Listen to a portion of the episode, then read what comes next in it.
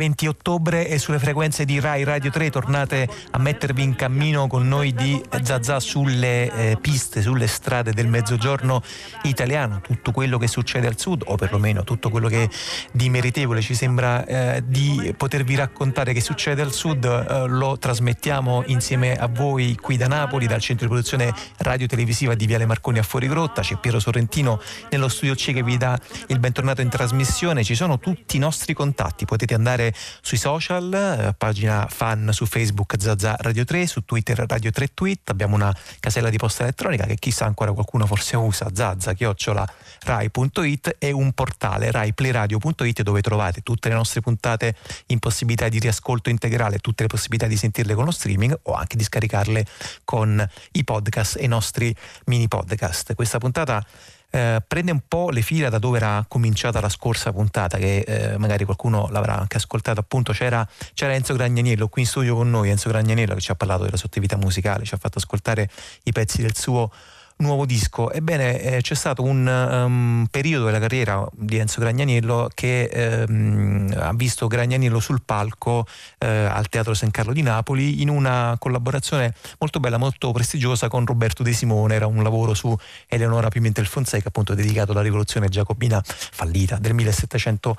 99. Gragnaniello aveva partecipato con un suo quartetto, si era esibito appunto sul grande palco del Teatro San Carlo di Napoli con dei brani della tradizione popolare e c'era un percussionista giovane, ma mm, allora mh, mm, poco conosciuto, conosciuto negli ambienti, ma insomma eh, le persone che avevano ascoltato quel concerto avevano notato, oltre alla bravura di Gragnaniello, oltre alla maestria di Roberto De Simone, quel giovane percussionista che intanto ha fatto carriera ed è seduto qui accanto a me Ciccio Merolla. Buon pomeriggio Ciao, Ciccio, buon grazie. Pomeriggio. Grazie di essere tornato. Che anno era? 90?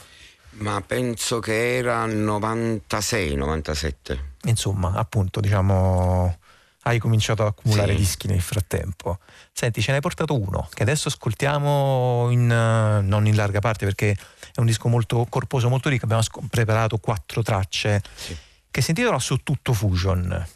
Allora, cominciamo dal titolo, Ciccio, perché diciamo è un'espressione molto um, localmente eh, usata. usata, fuso, soprattutto al sud, soprattutto a Napoli, e però è qualcosa anche che ci racconta del tuo modo di fare e di intendere la musica. Raccontaci intanto questi due binari che hai rifuso in un unico titolo. Ma in realtà soprattutto Fusion è proprio veramente come sono io, perché veramente sono fuso, sono abbastanza fuso e nello stesso tempo si parla, questo è un disco pieno di contaminazioni, che poi la mia vita è stata sempre così. È quello che fai. E per un percussionista è inevitabile, insomma, contaminarsi con, con l'Africa, con l'India, eh, con Sud America, eccetera. Quindi sto tutto fuso è proprio un modo di dire che sono, mi sento fuso con il resto del mondo, mi sento fuso con il pianeta e anche oltre quindi questo è il, um, è significato sto tutto fusion. Senti Ciccio, ehm, diciamo, ehm, questo è un disco che appunto come, come dire, contemporaneamente eh, un tuo disco molto riconoscibile e, e, però anche qualcosa di molto nuovo, nel senso che eh, sei riuscito a metterci dentro, appunto forse sarà più chiaro ascoltando i brani che presentiamo, che presentiamo all'ascolto, però sei riuscito a mettere dentro eh, forse le cose che più ti piacevano, no? che poi quello che fanno gli artisti, no? in quel momento sentono di dover seguire una traccia, vengono attraversati da una particolare sensazione e provano a ridargli, ridare a questa sensazione una nuova linfa, vitalità, potere artistico. Raccontaci da dove nasce, ripeto, questo disco contemporaneamente vecchio e nuovo di Ciccio Merolla? Allora, guarda, nasce semplicemente dal fatto che io ho iniziato a fare rap ehm, da piccolo e quindi chiaramente quando tu fai rap eh, qualcuno potrebbe pensare dice ma a gli piaceva B.I.G. Eh, piuttosto che Tupac io invece mi sono appassionato al rap sentendo Fela Kuti quindi Dudu De Maria Coci gli africani insomma per capirci e in realtà questo disco parte dal mio set di percussioni perché in qualche modo un multipercussionista come me negli anni inizia in qualche modo a raggruppare una serie di suoni che poi eh, di consuetudine diventa una cosa abbastanza standard, inizia ad usarle, quindi si specializza su certe sonorità. Quindi io musicalmente sono partito dal mio set di percussioni che è un ibrido tra percussioni e batteria. Mm Quindi diciamo con quello io ho iniziato a fare i beat che fanno dall'hip hop al funky alla trap piuttosto che la musica etnica alla musica araba. E poi da quello insieme a Piero di Asmiundis e al Luongo che è il dub master da quello abbiamo iniziato a creare dei beat e poi abbiamo iniziato a scrivere e poi successivamente ci è venuto ad aiutare anche Peppo che ritengo che sia un, veramente un rapper um, straordinario nel senso che è più di un rapper, è un cantante cantante, ha una bellissima penna, eh, quindi in qualche modo abbiamo scritto molte cose a quattro mani insieme. E tra l'altro in questo disco mi pare che con Peppoi hai fatto l'unico pezzo eh, in italiano di tutto il disco che invece è in sì, dialetto. Sì, sì, Il giorno migliore si chiama. E quindi in, que- in, questo senso noi siamo ritornati un po' alle origini, ma ci siamo resi conto che era anche un passo in avanti, cioè questo ritorno alla musica suonata questo ritorno anche alle location che sono più piccole, dove la musica si può ascoltare in un certo modo. Questa è una cosa molto importante, cioè nel senso che... Cioè per esempio in che senso location più piccole? Ma io sono stato folgorato mo, negli ultimi anni da tutti i video che hanno fatto in America, i famosi live in desk, no? nelle, nelle librerie, cioè veramente in quelle location si può sentire veramente la musica nelle sfumature, eh, quindi in qualche modo mi faceva piacere proprio di fare un disco con quel tipo di sonorità, molto roots, molto garage. E nello stesso tempo anche stiamo facendo una promozione in posti di questo genere. Mm, mm, mm. perché a parte io amo molto club, suonare nei posti piccoli è più bello certo. suonare poi la musica il rapporto col C'è pubblico è diverso e anche in qualche modo per valorizzare un certo genere, no? perché in qualche modo anche il mondo della trap, um, l'hip hop, per come sta andando in, ultimamente, è più legato ad una cosa, um, non lo so, su internet, è più legato, mm, sono diciamo blogger in qualche modo, quindi è molto virtuale e diventano virtuali anche i live, che ormai come io vedo sono fatti quasi interamente in playback, io non riesco a capire come un concerto può essere fatto in playback, e mi sembra una cosa eh, assurda. Quindi diciamo proprio per far sentire la goduria di suonare uno strumento. E poi fare il rap accompagnandosi con le percussioni è una cosa di una gioia incredibile. Che poi quello che mi pare proprio risulta molto evidente, plastico, quando si vede Ciccio Merolla che suona, c'è cioè anche un uso quasi sarei per dire erotico diciamo, delle mani sullo strumento, il modo di, di, accarezzare, di toccare le varie superfici e di adattarsi poi appunto ai, ai vari strumenti, perché poi un'altra delle peculiarità di Ciccio Merolla che credo possa suonare anche questo tavolo che adesso c'ha sotto le mani e, e riuscendo a dargli una, un senso, un ritmo e, e appunto una, una, uniformità, una unitarietà. Cominciamo Ciccio in tua compagnia ad ascoltare eh, le tracce che abbiamo, che abbiamo proposto ai nostri ascoltatori da questo tuo nuovo disco, lo ricordo che sei tutto fusion.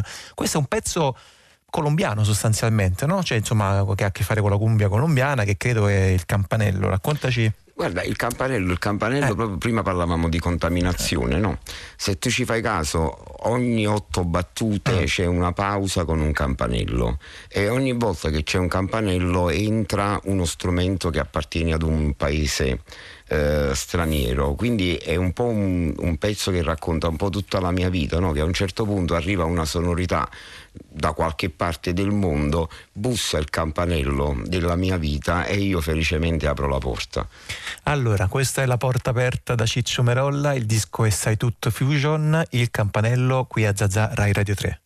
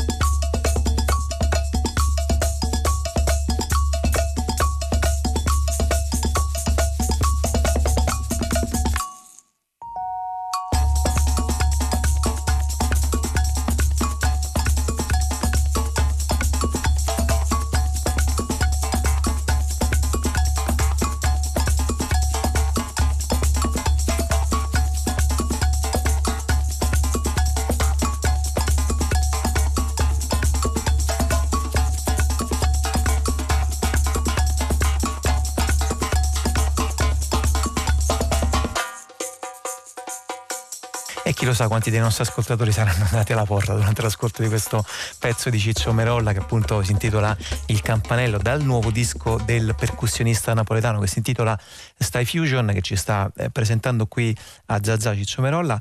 Eh, Sty Fusion è anche il titolo del prossimo pezzo che stiamo per sentire, sì. che dà appunto il titolo al disco questo è forse diciamo qualcosa che viene da quello che ci stavi raccontando prima, no? il tuo esserti formato su sonorità, hai parlato di Felacuti eh, e anche altri artisti, e, però anche un pezzo che leggo nelle note eh, è una critica spietata contro la società odierna attraverso un'arma congeniale, Ciccio Merolla, che è l'ironia per raccontare il dramma umano di chi è emarginato da una società che corre e non si volta a guardare chi è più debole, il sensibile e il diverso.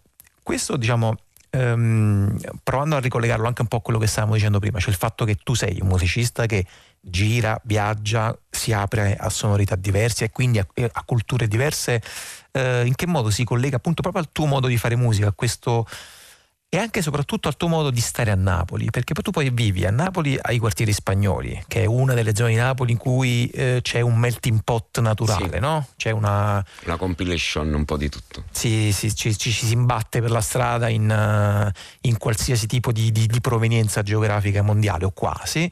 Ecco, come tutto questo poi viene mescolato e sintetizzato nella tua musica, in questo brano che stiamo per sentire, in questo disco, cioè in che modo le tue esperienze vanno poi a esperienze di vita personali vanno a colare dentro la tua musica? Ma guarda, noi siamo molto fortunati perché Napoli credo che sia l'unica città al mondo dove non c'è un quartiere indiano mm. o un quartiere africano, eh, quindi diciamo lo straniero, se così lo vogliamo chiamare, tu te lo trovi sul pianerottolo, quindi è una contaminazione che avviene in maniera giornaliera e naturale.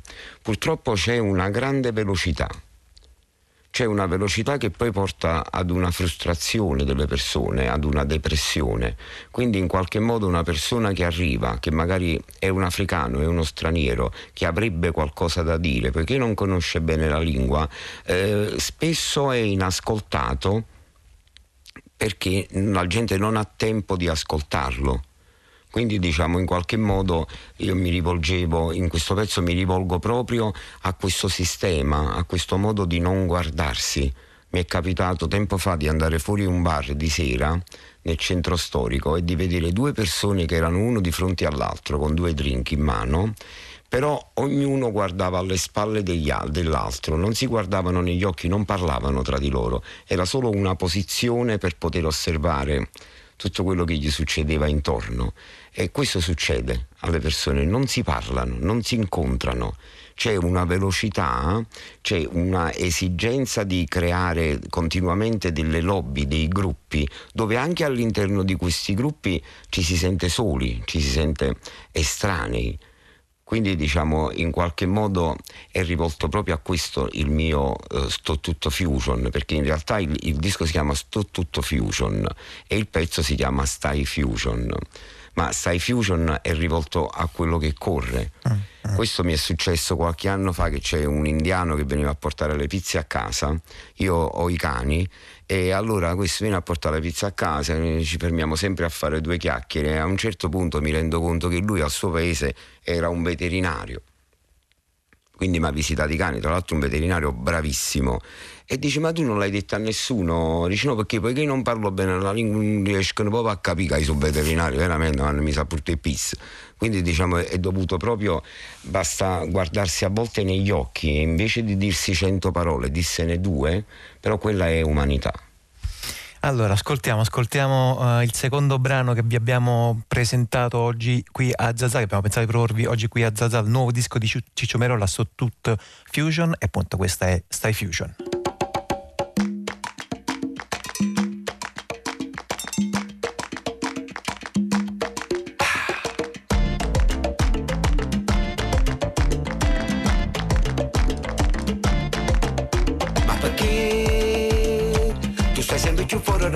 Mattina si frate Ma perché? Sai tu solo che io che non metto una scopa fra te Stai fusion Stai fusion Vivo man, ciao mai fa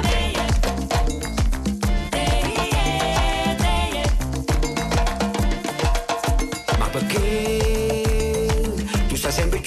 mattina sera fra te.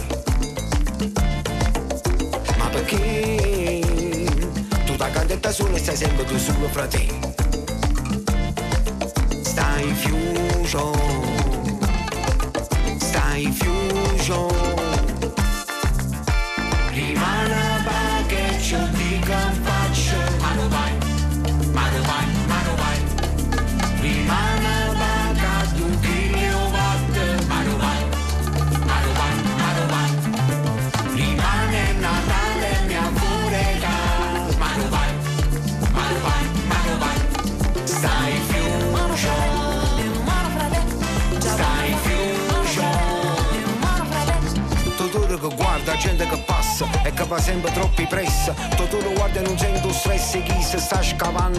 scavando a fosso Chiamano fesso, sto non spissa Ma non sentono quello che dice Perché hanno a correre con mio vento E per tutto non c'è sta mai tempo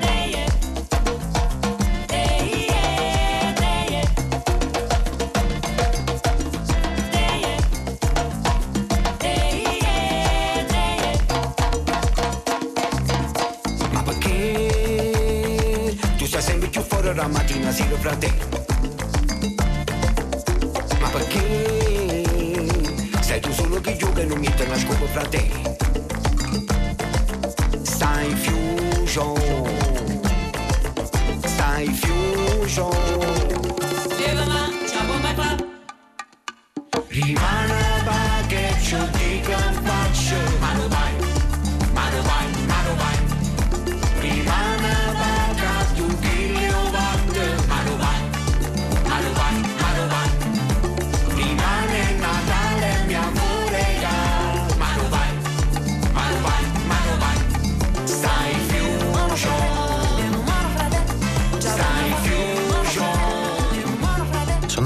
afrobeat in questo pezzo che abbiamo appena ascoltato qui a Zaza. Siete su Rai Radio 3, state ascoltando i nuovi eh, brani che compongono, 10 brani che compongono il nuovo disco di Ciccio Merolla che è, è su tutto Fusion. Ciccio Merolla ci sta accompagnando con una piccola guida d'autore appunto all'ascolto di questo disco. Forse abbiamo un paio di minuti, non sono tantissimi, per eh, affrontare un tema che eh, mi sembra utile per il prossimo e ultimo ascolto che si chiama A Tempo. Cioè A Tempo è un brano in cui c'è ehm, un doppio registro, c'è il dialetto e c'è la lingua italiana.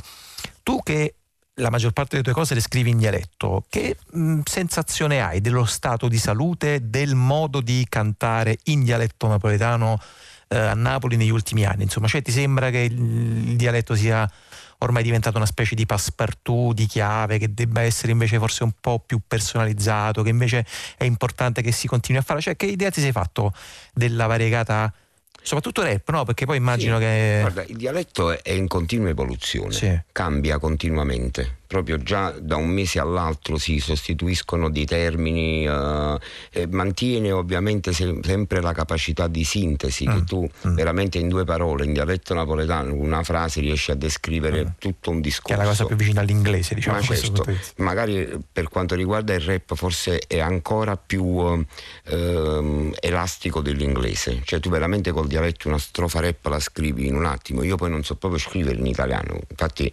il- la parte italiana del pezzo l'ha scritta Peppò.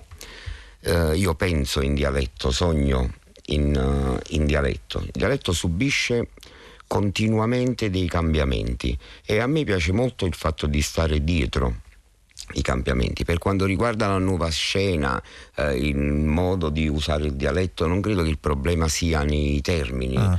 eh, napoletani, ma sicuramente nei contenuti.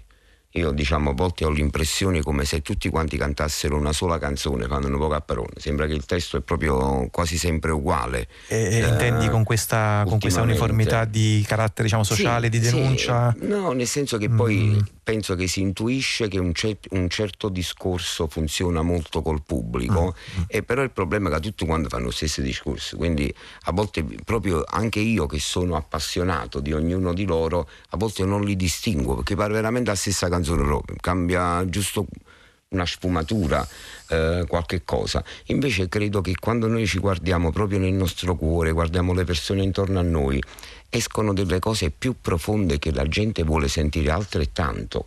Mm. Allora, sì, no, ma infatti poi stavo pensando eh, che non c'è il rischio di confondere invece la musica e il rap la, eh, di, di, Ciccio Merola con altre produzioni musicali, perché appunto stiamo, stiamo vedendo quanto siano originali. Grazie Ciccio per essere stato con noi oggi qui a Zazà, per averci portato il tuo disco dal quale adesso ascoltiamo a tempo. Di giorno mille cose da fare, non riesco a ragionare. Se vuoi una pausa finisce male, il mondo non si fermerà. La notte stacco il cellulare sulla tranquillità. Tolgo la voce e cambio canale. E mentre il suono arriva già in my mind, sulla mente, un ritmo tambura incessante e potente, una luce in oscura e risuonerà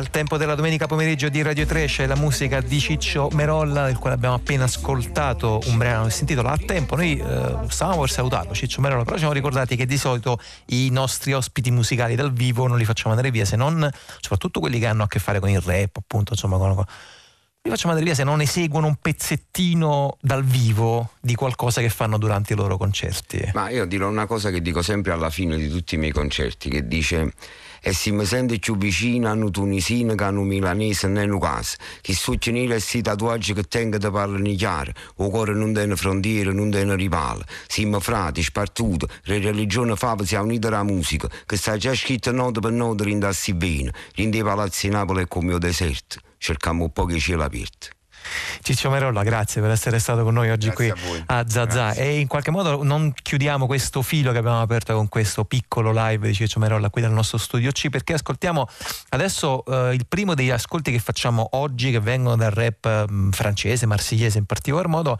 ascoltiamo un primo um, rapper francese eh, molto particolare, lui si chiama Eus L'Enfoiré, è di origini appunto algerine, a 20 anni è, è, andato a Bruxelles, appunto ha cominciato a, a stare in una, in una comune eh, di, di, di Scerbec, ha cominciato a fare rap soprattutto molto presto, eh, intorno al 2000, 2014 e poi ha avuto una carriera appunto molto, molto importante a livello internazionale. Noi di Eus L'Enfoiré ascoltiamo un pezzo che eh, si chiama in spirito, un esprit. Hey, hey. Tous les esprits font le topo. Y'a pas longtemps, ils ont se les capots. Nanterre B1, je mets mon drapeau. Que Fleury, t de Charo. Six Saoni, derrière les barreaux. Jason freine que pour les euros. Chargot d'héros dans tous les scénarios. Les Yankees sont servis, les délits sont permis. Villeneuve et l'île Saint-Denis, les cités, mon ami. Tu lèves ta bécane, tu fais pas mieux que Samy. J'ai dans la gauche qui conduit ses Khalid. On prend la voie rapide.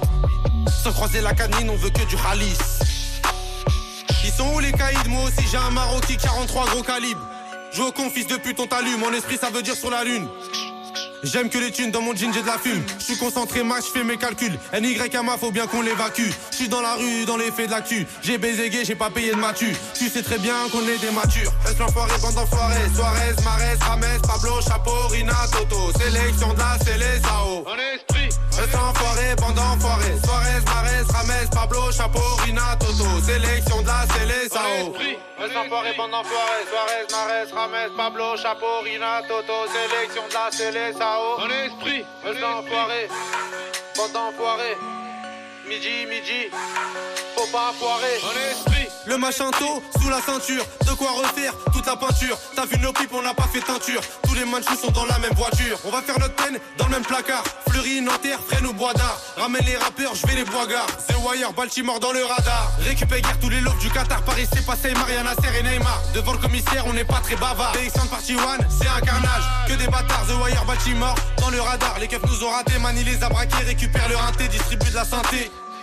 E con il rap di Eus L'Enfoiré abbiamo appena ascoltato il pezzo che si intitola Un Esprit. Zazà se ne va eh, in Sardegna, a Cagliari in particolare, nella nostra sede di Cagliari, che ringraziamo per aver permesso questo collegamento, da dove ci stanno ascoltando? La nostra collega Serena Schiaffini della sede RAI di Cagliari. E un, adesso insomma si rischia sempre di andare un po' troppo oltre con la retorica, ma davvero un pezzo importantissimo del nostro teatro, il teatro contemporaneo mondiale, Thomas Walker, che è uno, stato uno dei membri fondatori del eh, Living Theatre newyorkese, che abbiamo scoperto, non lo sapevamo, ha un rapporto molto particolare con l'Italia, con la Sardegna con Cagliari appunto in particolare, eh, perché Thomas Walker è ospite a Zazà e soprattutto che cosa fa in Sardegna in questi giorni, beh lo chiediamo a Serena eh, Schiffini che saluto e alla quale passo la linea. Ciao Serena, buon pomeriggio. Ciao Piero, grazie, buon pomeriggio dalla Sardegna al pubblico di Zazà. Di solito si sente parlare di car sharing, bike sharing, forme di compartecipazione per la mobilità sostenibile. Ecco, invece il Teandric Teatro Non Violento di Cagliari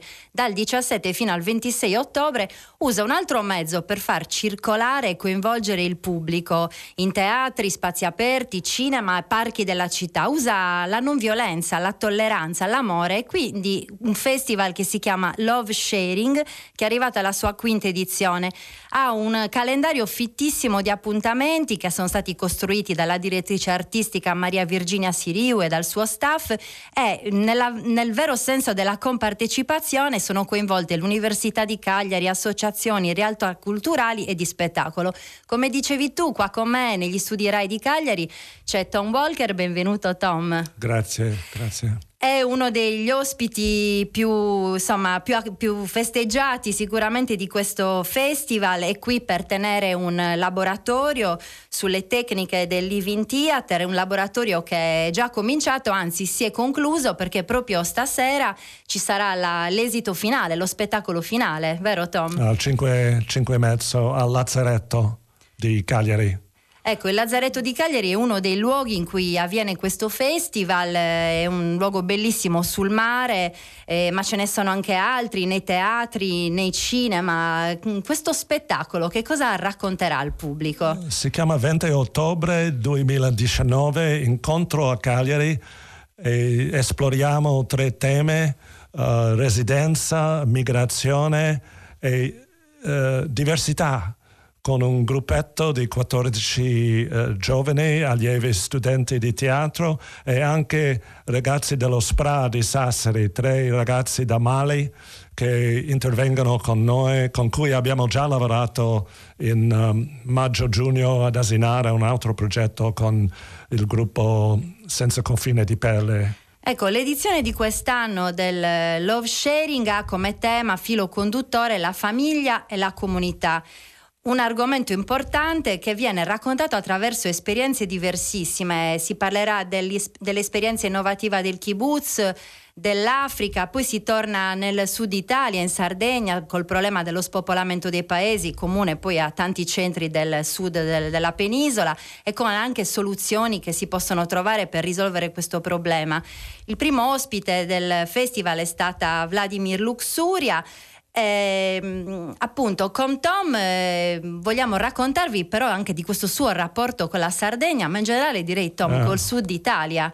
Con la Sardegna perché ormai sono anni che tu collabori, ma tu nel 76 sei stato qua per un importante evento storico. C'è la famosa marcia antimilitarista del Partito Radicale con Marco Panelli all'epoca e noi con Julian Beck e Judith Melina eravamo il reparto teatrale ogni notte durante il viaggio di una settimana da Cagliari, Decimomano, Orgosolo, uh, Palau, la Maddalena. Ogni sera la Living rappresentava sette meditazioni sul sadomasochismo. È stata un'esperienza unica, abbiamo do- dovuto di dormire sul pavimento delle scuole vuote una notte sulla spiaggia di Arzachena. E l'accoglienza sarda l'avete sentita? Era caldissimo, ad Orgosolo a mezzanotte c'era una folla di 300 persone alla fine dello spettacolo, un anziano è venuto a me e ha detto io sono un contadino. è stata un'esperienza unica di 76. Poi eravamo qui anche in 90 91, 92, 96, Teatro delle Saline, Acroama. Insomma, c'è un rapporto stretto e tra l'altro, insomma, la storia sembra ripetersi perché proprio la settimana scorsa in Sardegna c'è stata un'altra manifestazione Ah. antimilitarista. Quindi, insomma, ci vuole del tempo perché le cose cambino. C'è un grande senso di continuità purtroppo, continuità di, di proteste, continuità del problema mondiale. Eh, come sappiamo tutti noi, eh, non parliamo del disastro democratico eh, Stati Uniti, Eh, ma è molto giusto che siamo qui con te Andrek, che è nominato dopo il secondo eh, scritti, di, eh, scritti teatrali di Julian Beck e Maria Virginia Ser- Seriu. Ha conosciuto il Living vent'anni fa, ha fatto qualche progetto con gente del Living. È molto giusto che siamo qui di nuovo parlando di, Di teatro non violento. pacifismo non violento, più studio dell'anarchia. Eh, io ti devo dire voto, purtroppo, mi dispiace, ma devo votare.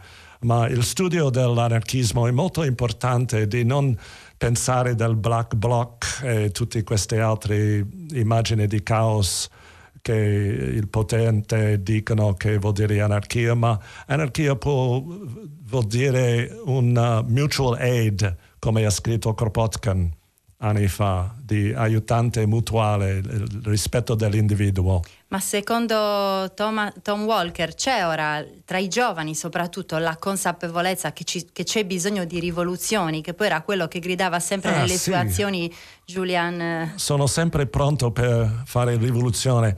È importante di fare educazione, di parlare di Kropotkin e Bakunin e tutti questi, e Martin Luther King e tutti quelli grandi lottanti, Gandhi che sono venuti prima di noi e di dare eh, confidenza di provare di creare un'utopia anche se è molto difficile, ma si deve provare.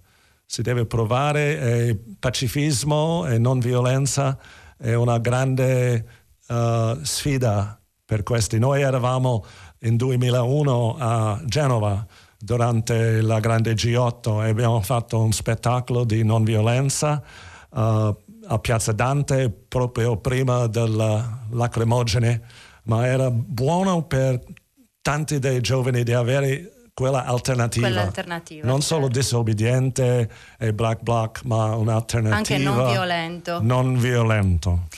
Allora, continuiamo la chiacchierata con eh, Tom Walker dopo un eh, stacco musicale. Vi proponiamo un brano scritto dal sassofonista nuorese Gavino Murgia, si intitola Intrighinu ed è la colonna sonora di uno spettacolo che è andato in scena proprio venerdì all'interno del Love Sharing.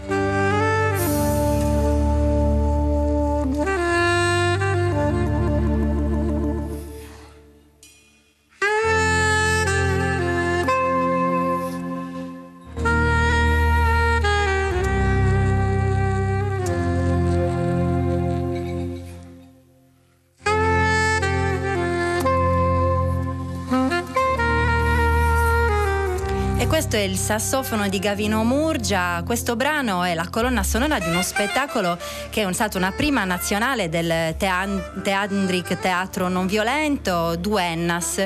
È una storia sarda tratta da un romanzo a Dia di Paolo Alcioni e Antoni Maria Pala, che ha vinto anche il premio Grazia Deledda. Racconta di una figura importante nella comunità sarda, quella della donna maista de partu, cioè quasi una mm, ostetrica, ma anche una cabadora e una brugia, una strega, la storia di una donna che è stata poi condannata nel 1500 proprio perché accusata dall'Inquisizione di essere appunto una strega.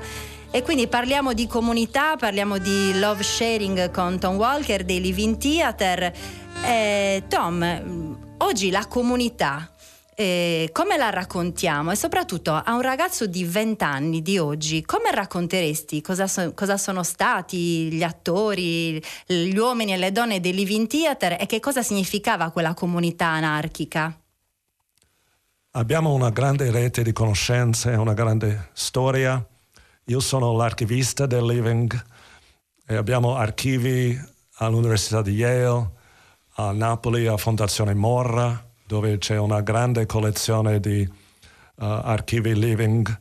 È importante di studiare la storia.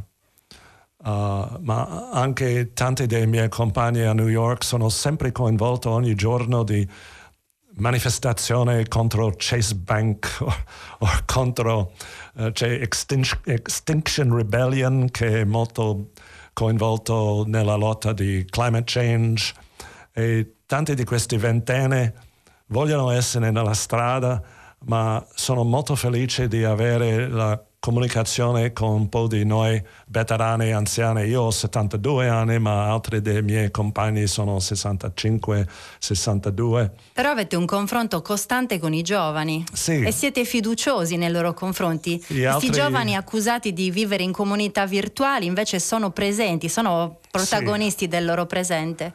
I miei compagni living sono tutti 28, 30, 35 che hanno lavorato con Judith Melina nei suoi ultimi anni.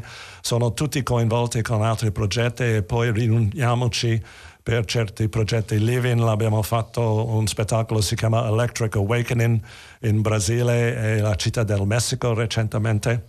Abbiamo speso tutto il nostro eh, denaro e adesso siamo quasi senza un soldo perché dobbiamo ritrovare sempre i finanziamenti, ma quella è la lotta di, di trovare la maniera e di fare il lavoro. Find a way, make it work. Ecco, Julian Beck eh, diceva sempre che importante la non- era importante la, importante la non violenza, Mm. l'anarchia, ma è sempre fondamentale anche la bellezza.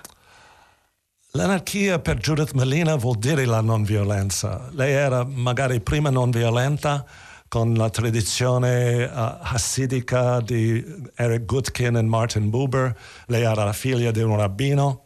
Infatti c'era un momento difficile quando lei ha detto al suo padre rabbino ma dobbiamo anche amare i nazi. E lui ha detto no, no. ma eh, ho- recentemente ho scoperto un diario di Julian Beck da 57 quando lui è stato per un mese in galera a New York perché ha protestato il eh, ordine di prendere eh, coperta contro le bombe, una finta aria, eh, raid aria. Sì.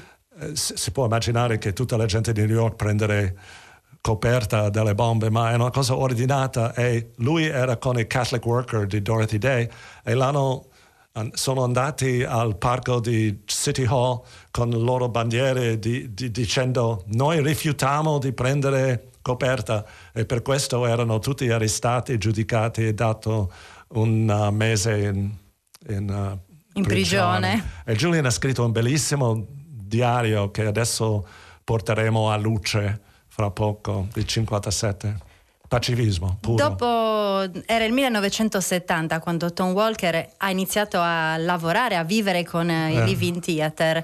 Io abbiamo ancora pochi minuti, volevo lasciarti partendo da una riflessione molto bella di, di Judith Malina che ha detto il passato è fatto di un sacco di menzogne, del futuro non sappiamo niente, abbiamo solo il momento presente. Mm.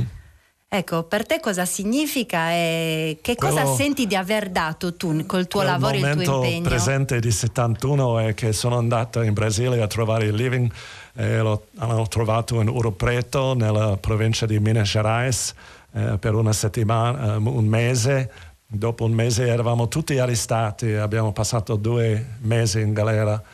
Era la- il bagno di non lo so cosa, la mia entrata nel living, una entrata molto forte che è durata fino adesso. Che cosa hai voglia ancora di dare a questa esperienza e ai giovani che incontrerai nei prossimi anni? Well, di continuare di comunicare come facciamo nei prossimi mesi in uh, Europa e in uh, uh, Stati Uniti. C'è molto da fare, dobbiamo collaborare. Grazie, io ringrazio anche per il supporto tecnico qua a Cagliari Marcello Marangoni, ringrazio Tom Walker, speriamo Grazie. di vederci ancora in Grazie. Sardegna e allora Zazà un saluto e un buona- una buona settimana che arriva dalla Sardegna, grazie. Grazie a te. Grazie, grazie a Tom Walker, sì c'è molto da fare, grazie anche a Serena Schifini per questa bella conversazione con eh, Thomas Walker dalla nostra sede RAI di Cagliari. Zazà torna a Napoli e torna a proporvi i nostri ascolti musicali di questa domenica pomeriggio. Écoute moi camarade, lui è Rashid Taha.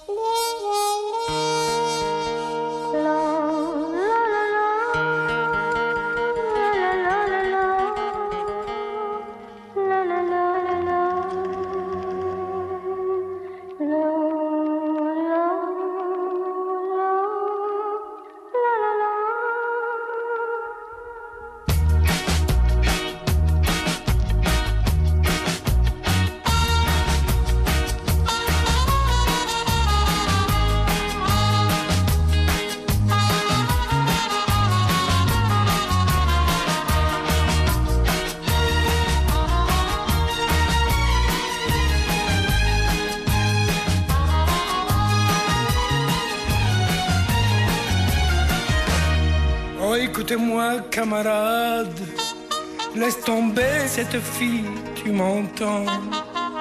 Elle va te rendre malade.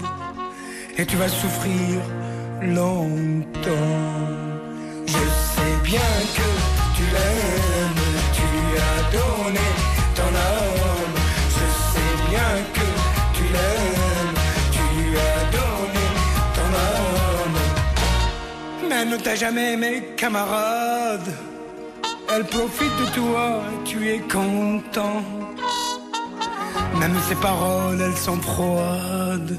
Tu dois les sentir pourtant.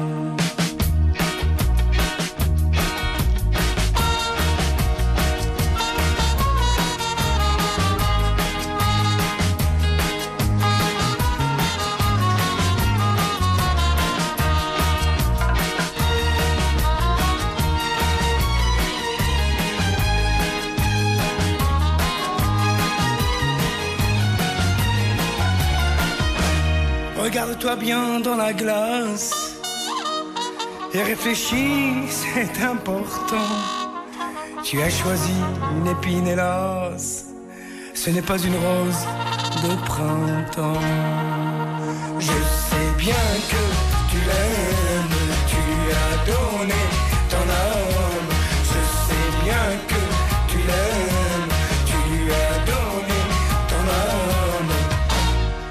compte plus sur ses promesses.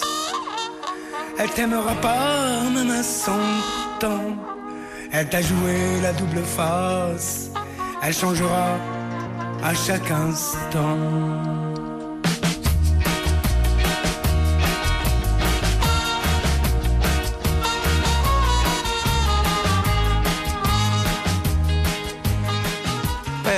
Duetti importanti nella eh, purtroppo breve vita di eh, Rashid Taha, essendogli morto a eh, poco meno di 59 anni. Eh, lo scorso settembre 2018 a causa di un infarto, ma insomma una mm, carriera piuttosto breve ma molto ricca appunto di, eh, anche di collaborazioni importanti, Robert Plant, Khaled, Patti Smith, ehm, è un artista eh, Rashid Taha nato nella al- allora Algeria francese, poi si era trasferito in Alsazia con la famiglia, poi si era trasferito definitivamente a Lyon e poi a Parigi dove ha continuato una carriera appunto solista eh, che lo ha mh, portato tra proprio i ma- massimi livelli dei cantanti e dei compositori algerini, soprattutto per quel che riguarda la scena rock francese multiculturale, appunto il, il meticciato di cui parlavamo in apertura di trasmissione con Ciccio Merolla e, e il meticciato invece eh, in salsa francese che vi stiamo presentando oggi qui a eh, Zazà. Zazà che continua con eh, l'ascolto del nuovo racconto di cinema di Goffredo Fofi, Bellezza e Bizzarria, la rubrica di cinema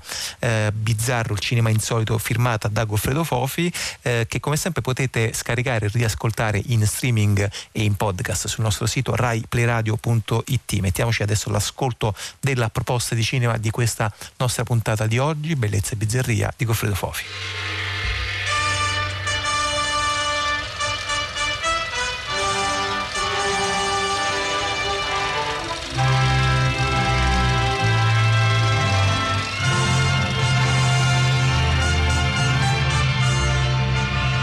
La tigre di Eshnapur e Il sepolcro indiano, un film in due parti di Fritz Lang.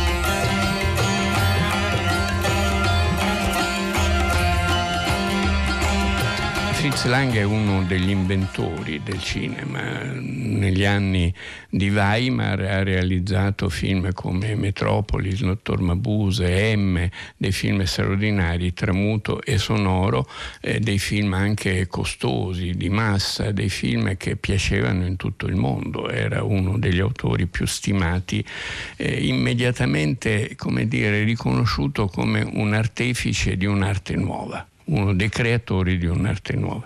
Però era ebreo e austriaco e peraltro anche cattolico, su questo poi dirò qualche cosa, e ovviamente con l'avvento del nazismo taglia la corda, se ne va e pianta anche sua moglie Thea von Arbo che era una grande sceneggiatrice e sua collaboratrice la quale negli anni del muto aveva scritto un romanzetto che si chiamava Il sepolcro indiano e che era stato portato allo schermo da un regista, Joe Mai, che l'aveva strappato a Fritz Lang, era il film con cui Fritz Lang avrebbe dovuto esordire, però i produttori dissero è troppo giovane, non ce la farà e quindi lo affidarono a questo regista più navigato e più, e più banale.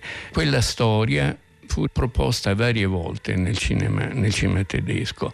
Eh, negli anni 30 è un film che io ebbi l'occasione di vedere perché in Italia circolava ancora nel dopoguerra, interpretato da una ballerina che era un'attrice tedesca in realtà che si era cambiata il nome in La Iana, strano nome. Era un film mediocre.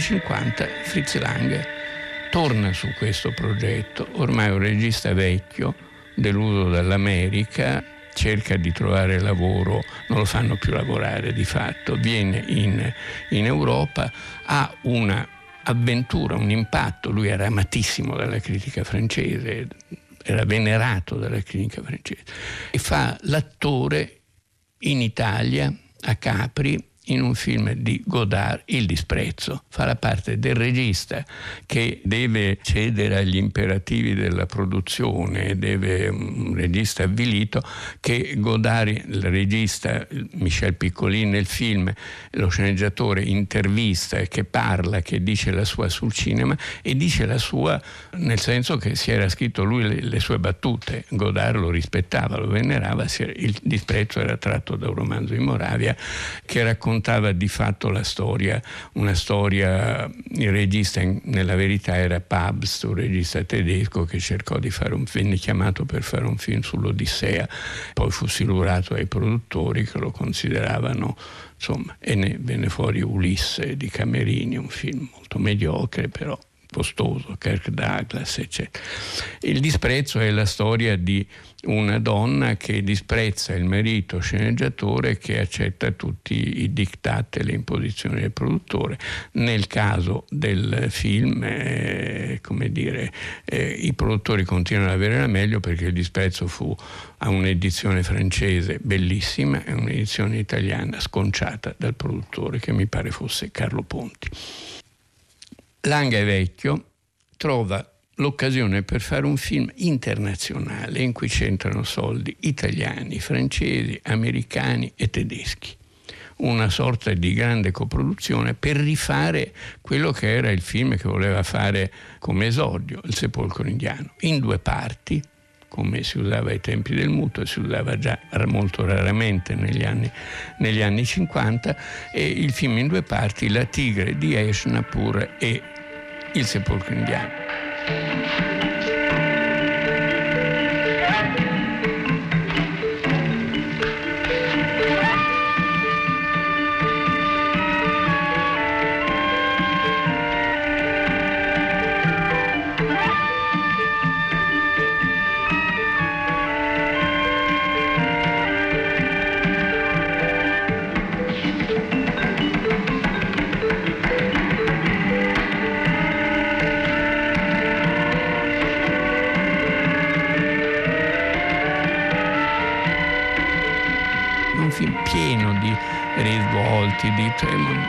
storia avanti, potrebbe andare avanti ancora, ancora, di più, però che ha un perno molto semplice. C'è un architetto europeo chiamato da un Maharaja indiano per creare un, un, tempio che sia il suo tipo le, le, le piramidi per, per, e questo signore si innamora di una giovane ragazza bellissima di cui è innamorato anche il Maharaja tutto il film regge su questo triangolo e sulla cattiveria del Maharaja e le sofferenze di questa coppia per riuscire a realizzare il loro amore, continuamente divisi, poi si ritrovano, poi si ridividono, con tanti personaggi di contorno. Cioè è una grande storia epica che va avanti non a caso per due film, non uno, e che finisce ovviamente bene con la morte del Maharaja cattivo a opera di un altro Maharaja più cattivo di lui e con la coppia che può finalmente riunirsi.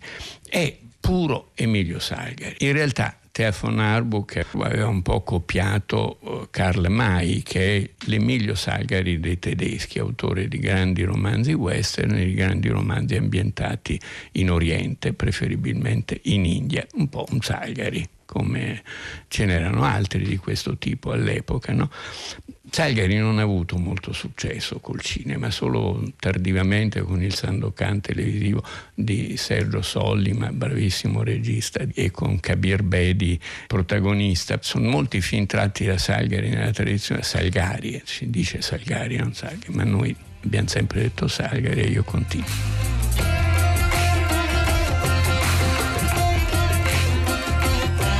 Lang anche quando fa dei film molto commerciali, quelli che gli fanno fare in America, insomma, Lang è, è un cattolico, ebreo cattolico. E il tema fondamentale di tutti i suoi film, quelli costosi e quelli piccoli, piccoli noir americani degli anni 50, cioè il tema fondamentale è la colpa. È cattolicamente, ossessivamente perseguitato da questo tema. Ha detto i sistemi inventati dall'uomo sono assolutamente falsi, ingiusti e risibili. Ognuno di noi è potenzialmente un colpevole c'è un, un, film in cui il titolo era Once Off Guard, cioè una volta che non stai attento, che ti lasci andare, ti può capitare di investire qualcuno, di ammazzare un bambino, ti può capitare insomma, in situazioni disperate, guerra oppure passioni violente che non trovano sbocco, insomma l'omicidio è a portata di mano, diciamo, Caine e Abele sono un'impronta della storia dell'umanità fondamentale. E, ripeto, lui lo vede da un punto di vista ebreo-cattolico e su questo ragiona in tutti i suoi film. Tutti i suoi film hanno questo tema, sia che parlino del linciaggio come Furia, sia che parlino di una storia d'amore western come Rancho Notorious con una pessima Marlene Dietrich che però canta, è già, già andata, già vecchia e canta una, una sublime canzone d'amore. C'è addirittura in lui la difesa accanita del lieto fine, ha scritto alcuni articoli nel corso della sua vita, uno è una difesa del lieto fine, della catarsi. Bisogna che il pubblico vada a casa contento, non perché domani può tornare al cinema, come diceva Zavattini, se gli diamo un filo di speranza poi tornano al cinema, tornano a vedere un altro film, ma perché lui pensa che è giusto così, che ci deve essere la catarsi, come nel mondo greco, nel, nel teatro greco ci deve essere la speranza, ci deve essere l'idea che è possibile contrastare il dominio del male nella società. Questo è un po' il suo tema fisso che ha raccontato in film meravigliosi, da M al Grande Caldo e a tanti altri, sia famosi che non famosi.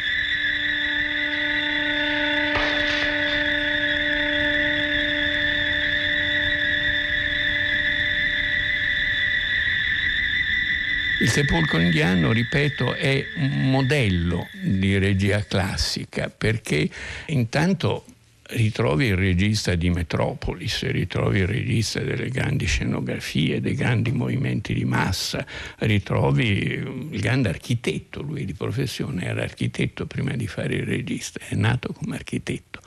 Il bisogno di strutturare le immagini e dare il ritmo, eh, un'immagine segua un'altra, devono avere una conseguenzialità, devono avere un, un rapporto di incontro, di scontro, devono diventare narrazione, devono servire a creare quel pathos che è la narrazione con il flusso del, della storia, il flusso, il flusso del racconto. Questi due film, questo doppio film, sono un po' il suo canto del cigno. Dopo questi due film lui fece soltanto un altro film che era un ritorno anche qui al cinema muto, al dottor Mabuse. Il terzo film della serie del dottor Mabuse, due gli girò nel muto e il terzo lo girò in Germania negli anni 50. È un film molto curioso anche questo perché il dottor Mabuse stavolta si serve per controllare tutti i suoi crimini di televisioni cioè si serve di internet, diciamo, prima che ci fosse internet, tante c'ha una stanza in cui è anche un genio tecnico, ci sono tantissime televisioni da cui lui può seguire tutte le storie delle persone che sta perseguitando, che vuole ammazzare, che sono i suoi nemici, eccetera, eccetera. Cioè, I mille occhi del dottor Mabuse si chiamava nell'originale, in italiano il diabolico dottor Mabuse, mi pare.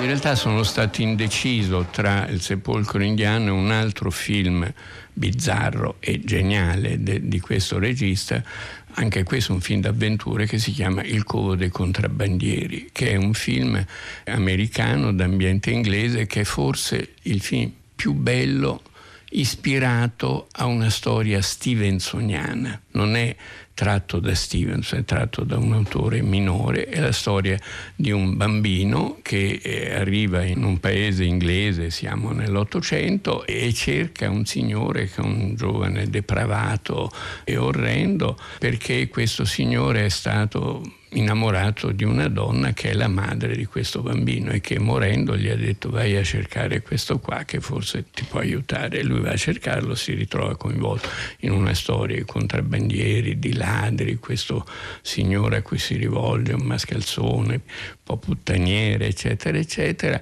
però alla fine grazie a questo bambino capisce un, una serie di cose e si comporta diversamente. E c'è una battuta che nell'edizione francese è stata citata da tantissimi critici e registi in cui morendo il, questo il protagonista adulto col bambino vicino gli dice però insomma hai capito qualcosa? E questo bambino dice l'exercice aura été profitable, messieurs cioè la pratica che ho fatto qui con lei servirà a qualche cosa, Signore. Ho imparato il bene e il male, sono cresciuto, sono entrato in una dimensione, eh, capito, di, di, di ragionamento già adulto e etico e Lang al 100%.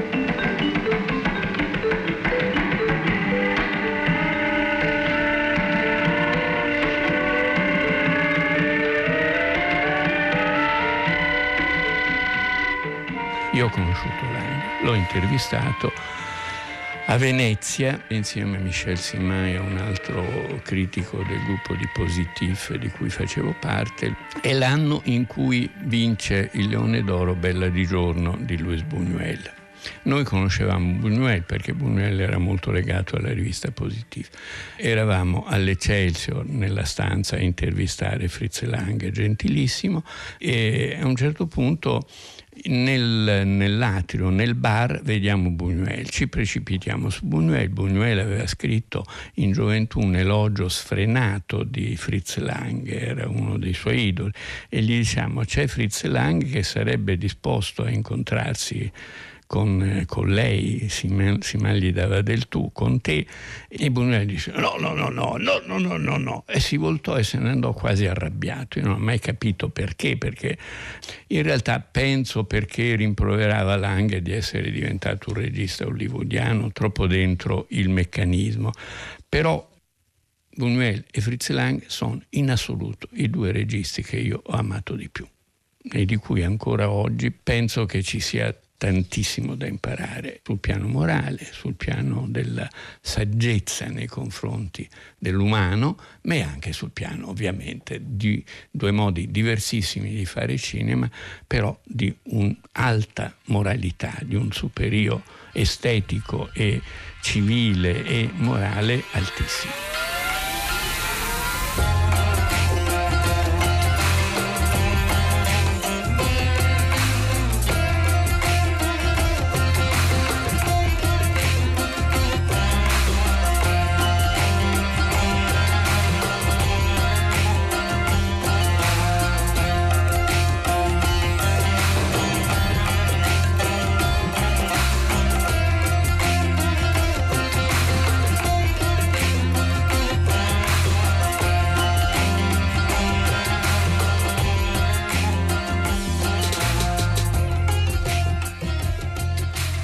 C'era Fritz Lang al centro del racconto di cinema di oggi di Goffredo Fofi nella rubrica Bellezza e Bizzarria che vi ricordo appunto eh, ci chiedete sempre dove, come si può scaricare e riascoltare. Basta andare come sempre sul nostro sito raiplayradio.it creiamo una, um, c'è una, una, sezione apposita appunto che abbiamo creato per voi Bellezza e Bizzarria dove potete scaricare e riascoltare tutti i racconti di cinema di Goffredo Fofi che ci porta in questa parte del nostro pomeriggio a continuare ad ascoltare eh, appunto il rapper francese di cui eh, abbiamo ascoltato prima un precedente brano. Lui è Eus L'Enfoiré o molto più semplicemente, molto più facilmente Eus, pseudonimo di Karim Geriou. Questa è BX Land.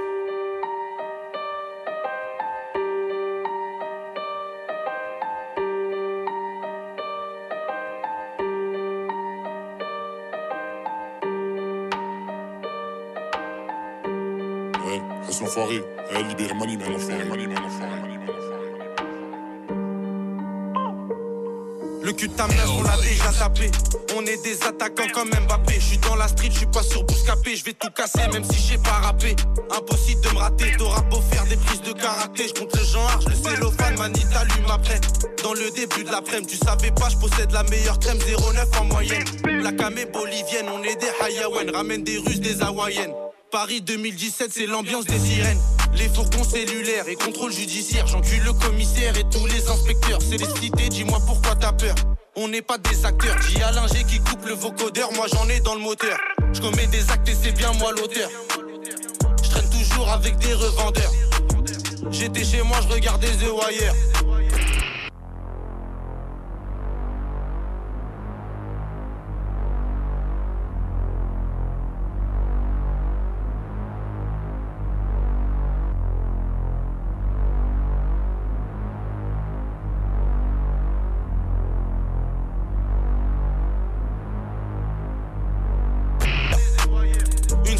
La série continue. J'ai rendez-vous avec un gueux et je le fais dans la rue derrière les caméras. Et si je me fais cramer, je ressors prison comme Mandela.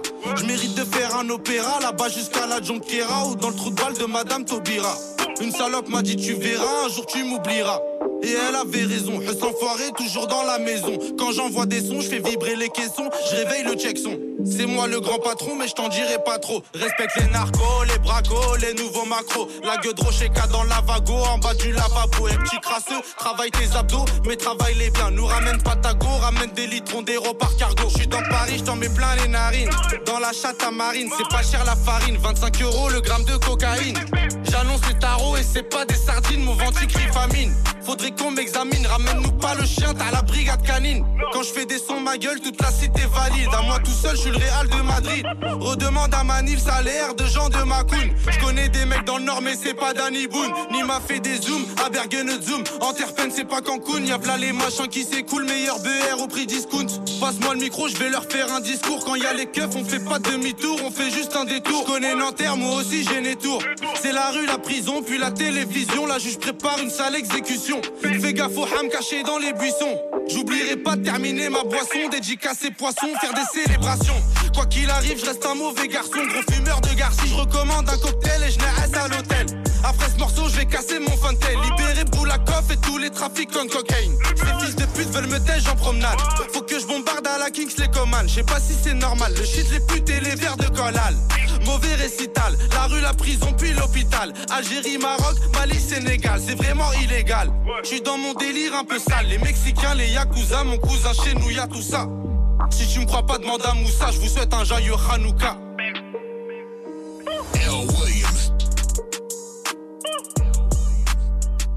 Con BX Land, ovvero questo eh, brano del rapper francese Eus L'Enfoiré che abbiamo appena ascoltato qui a Zazà, apriamo una pagina dedicata al cinema. Parte dopo domani, eh, martedì 22 ottobre, la nona edizione di Venezia a Napoli, il cinema esteso, una rassegna di film e incontri dal programma della 76esima Mostra Internazionale d'Arte Cinematografica appunto della Biennale di Venezia, è una manifestazione diretta da Antonella Di Nocera che appunto da nove anni a questa parte porta qui in città a Napoli una selezione eh, molto ben ragionata di film che sono appunto andati eh, in visione a Venezia, eh, oltre a una serie appunto di protagonisti, registi, sceneggiatori, operatori del settore cinematografico. Dopodomani eh, Venezia a Napoli apre al cinema Astra eh, con um, diversi incontri, è tutto um, documentato e potete vedere il programma approfondito sul sito venezianapoli.it.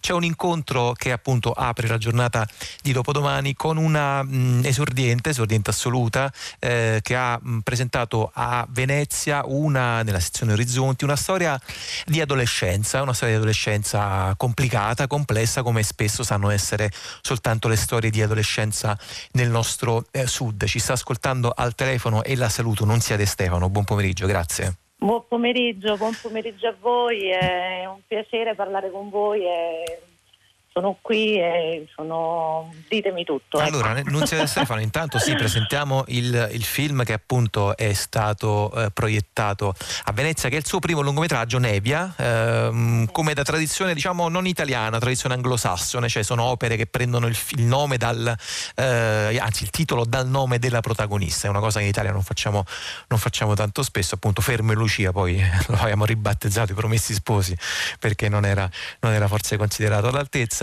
Beh, Nevia, insomma, Nunzia Stefano è un film parzialmente autobiografico. Eh, leviamoci subito il dente dei riferimenti autobiografici alla vita, alle cose che sono successe nella vita di Nunziata e Stefano, perché insomma è un argomento che ritorna un po' spesso, però come s- giustamente fanno gli artisti, i registi, Nunziata e Stefano diceva insomma mh, andiamoci piano troppo con i riferimenti autobiografici. Eh. Sì, beh, in realtà per una parte sì e una parte Mm. no, nel senso che comunque ehm, lavorandoci sulla sceneggiatura era mm, molto raccontando anche un po' il mio passato. Allora, diciamo subito Però- la parte sì. La parte sì è l'ambientazione e sono gli anni, eh, diciamo, eh, anzi in realtà non tanto gli anni, ma proprio il luogo dove è ambientata la storia di Nevia, cioè Ponticelli, cioè la periferia di Napoli, eh, dove tra l'altro opera appunto anche Antonella Di Nocera con, con- con il, suo, con il suo lavoro di, di cinema sociale e- ed è soprattutto un luogo... oh, ma forse sconosciuto credo anche agli stessi napoletani, nel senso che è un, pa- un panorama, un paesaggio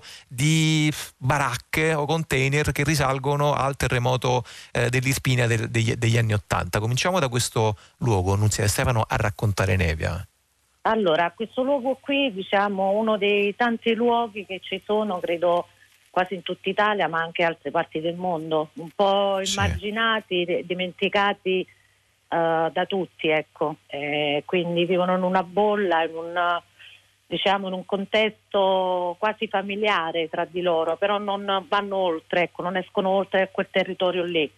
Ehm, E tra questi container realtà- c'è, c'è- c'è Nevia, no? c'è questa ragazza, adesso è anche difficile un po' definire perché non è più una bambina, non è ancora una donna, sta in quell'età limite di 16-17 anni, anzi 17-18 forse, e che cresce in un contesto diciamo difficile appunto come dicevo prima le difficili adolescenze del sud Italia che, che personaggio è quello di Nevia? come se l'ha immaginato? come ha, ha voluto raccontarlo? Nevia, Nevia è un personaggio, comunque una ragazzina che vuole farsi strada da, da sola, ecco, non, eh, non avere delle regole e, e stare a quelle regole.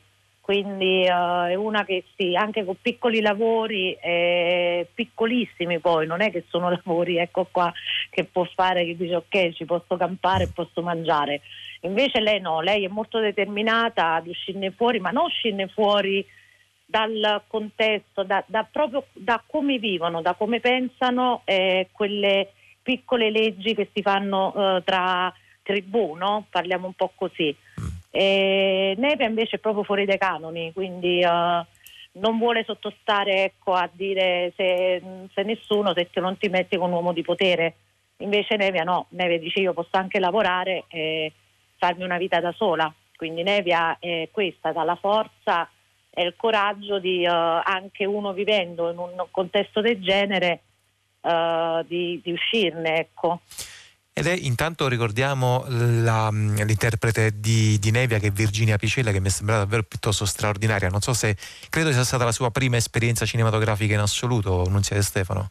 Sì, sì, lei non, non l'ha mai veramente, non l'aspettava mai di poter fare l'attrice, quindi l'ho trovata, l'ho trovata così per caso dopo tre mesi di casting. Mm, diciamo interrotti uh, che mh, mm, ero un po' diciamo anche uh, motivamente presa perché non riusciva a trovare sta ragazzina mm. e quindi Virginia l'ho trovata in questo, queste scuole di saggio di, uh, di, acrobazia e da lì la, la casting director che è Adele Gallo mi mandava le foto e video in diretta, quindi quando l'ho visto ho detto guarda uh, fermala subito, fammi, fagli solo un'intervista, non gli di niente del film, vedi se è disponibile. Mm-hmm Così ha fatto questa intervista, me l'ha mandata e lì c'è stato proprio, ecco, come si vuol dire, brivido nel cuore, no?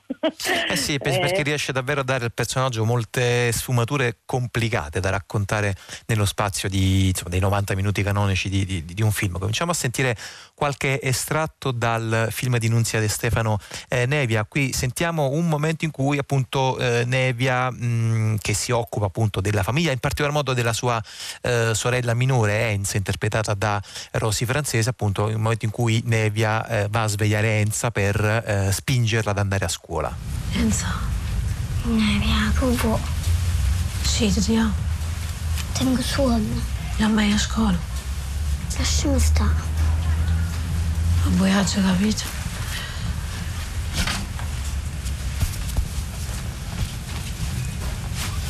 Via, hai visto? Oh. State accorto a non fare rumore, se no non si uscite. Vieni qua. Dovreste capire chi è che ha mandato sta scuola.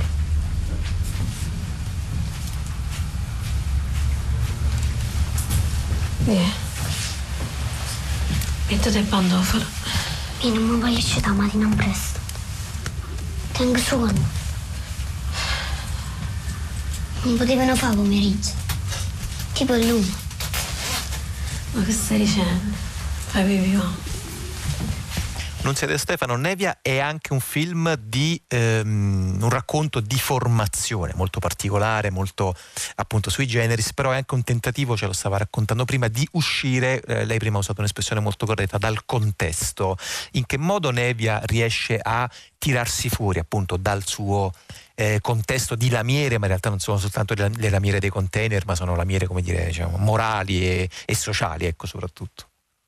Ma uscirne fuori, diciamo che un po' a lei, uh, non voglio raccontare il film, sì. ecco perché diciamo è giusto che lo vedano anche gli spettatori. Diciamo che ci sarà un eh, incontro a un certo punto, no? Sì, Tra c'è Nevia. Un incontro, ah. C'è un incontro col circo, sì. quindi uh, diciamo eh, lei va a lavorare al circo ma non come ecco, artista o lustrina e paglietta, farà tutt'altro lavoro, lavoro di fatica. E, e lei comunque viene anche mh, accolta molto bene, quindi anche per il fatto che lei non ha mai avuto una famiglia solida, quindi il circo dà anche un po' quell'immagine per lei. Quindi... Allora ascoltiamo, ascoltiamo un'altra, un'altra appunto, clip, un momento appunto di eh, dialogo tra Nevia e eh, lo chiamiamo così genericamente l'uomo del circo.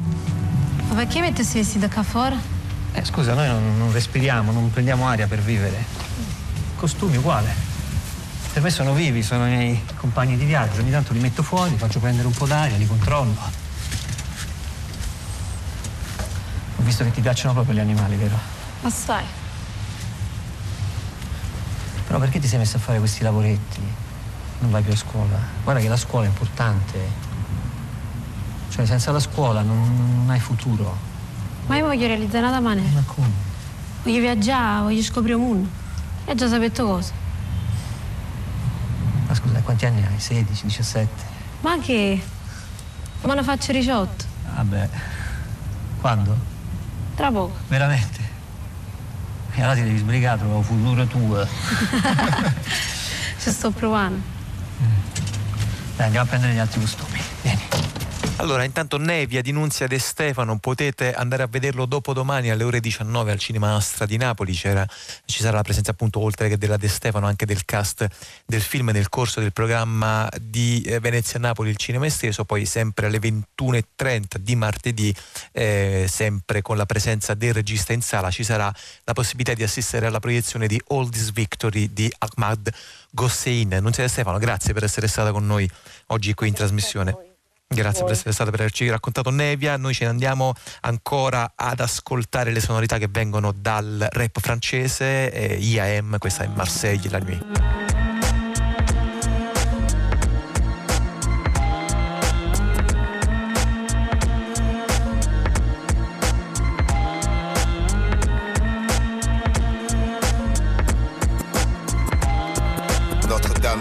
Veille, la pression tombe, les nuits s'éveillent, les mêmes qui dament que la veille blanche, je cherche l'amour, fuis l'oubli, plein de fiel, certains ont de quoi faire péter, où jouent les mecs friqués, histoire d'épater, mais sans chéquier, c'est l'échec sur l'échiquier, chichement sapé, y a pas une chance de charmer une charmante, faut devenir riche et vite, quitte à payer cher, une chaîne jette un charme, on se jette ou on réfléchit, des fois au bout des chaînes, y a des boulets, vaut mieux rentrer se coucher aigri. Ici les flics le savent, dans les caisses les jeunes pompent la sonographe, je suis photographe, développe des clichés sur du phonographe. Rêve, claquer l'écureuil à la rue d'Afso, je suis le salaud. La tache de sauce blanche sur une face dégueulasse comme la vie pour sûr. On fait des tours sur le centre, les hams poursuivent tous les voleurs courent sur le cours, jus les restos pleins à craquer. La place de la fac, là-bas les jeunes sont tous prêts à claquer. Oh guy, je fly sur Mars, sans rail, reste sur rail et pote, n'oublie jamais on sort des grottes, la dot. Pas avoir de cloque, côte, côte de sud, homme, Kent, l'attitude, la gratitude pour la flotte pleine scud. Marseille la nuit, fait cogiter, plus que ça, t'inquiète, bientôt on braquera des JT. Les anciens reviennent au galop, gaffe, Mike Chamarlo, nos beats pure censure, voilà de gros l'Europe, cousin, je suis à la page, gratte des écus. Rital plein de féculents, pasta et lourd vécu, hip hop routard. La rue est pleine de couplards, mais je reste debout devant la boutique, comme un corse devant son bar. Je traîne la répute de Mars sur mes épaules. C'est gosses qui fréquentent la rue, c'est gosses qui fréquentent l'école. Et ceux qui jouent les killers, les Flanagan, les fillers. I am, c'est comme Michael Jack sur le mic, c'est thriller. Si je passe mon temps à écrire, d'écrire mon temps, mon temps vers le nirvana, on cherche les sourires, Montana, loin des bandits, près des crèves, Liberta, plus de trêve, on brise vos omertas. Quand le soleil se couche, les bouches que tournent, les bouches se ferment, certains rebelles se couchent, les grandes sangraines touchent. La mauvaise régénère la braise, dos qu'on pèse, jamais on file à l'anglaise. Notre-Dame veille, la pression tombe, la nuit s'éveille, les mêmes qui dament que la veille plonge, je cherche l'amour, fuis l'oubli, plein de fiel, certains ont de quoi faire péter, où jouent les mecs friqués, histoire d'épater, mais sans chéquier, c'est l'échec sur l'échiquier, chichement sapé, y a pas une chance de charmer une charmante, faut devenir riche et vite, quitte à payer cher. Une chaîne jette un charme, on se jette ou on réfléchit, des fois au bout des chaînes y a des boulets, vaut mieux rentrer, se coucher aigri. La chance, on la travaille, pense dans le mouvement et danse la journée. Le soir, c'est pas la même fournée, cousin. Les kids déroulent chez moi, braque, foot haut, croisé. Gaffe au putain planqué sous le croisé. Rien d'anodin, tous fait en douce, nos douces, on est chauvin. Celle qui sait, je te fais un boost. Je sors de brousse, à présent, je tire mon pouce au mien. MDLR, frère, c'est ça qui me pousse. Louche sur nos les vôtres loin de la plénitude, en pleine étude, sortie de là. La vie Voici mecs rues. d'une équipe rodée, soudée comme la bande à Bader, sous au sélecto fidèle, au poulet de Kader. Je passe avec des couches tard, comme carré rouge d'Acaz, on bouge tard, on bouffe tard, autour y a pas de move tard. 5,35 vitres en bas, en cas de paix, tout le quartier se retrouve vite en bas. J'ai glandé avec François dans le turf, frère. Benzins la nuit, CHILL depuis l'époque du Smurf, frère. Trop de cheat, trop de cheat la nuit, trop de skin, puni, trop de sur Mars on sourit. Dans la rue mon pote, chaque pas a son importance. Pense, la chance n'est pas toujours là dans les crottes l'immense. Plonge, comme nos frères plongent, en transe pour une liasse de billets. Nos versets c'est de la grâce, c'est de la grâce. Change le fat vécu, en fat song, ma sécu. On commence à compter en écu. Au Mike c'est Charles de la maison Bouraga Pendant que je rate des potes, cap des proies, est tout faga. On louche sur moi, louche comme The Thing. Cette ville est comme un sing-sing. Géant Signe des temps, que d'esprit plein de néant. Mais quand tu penses fils, y a trop de traces, y a trop de crasse Mais trop de place, plongé dans les flots Brasse, mood, elle était trop classe.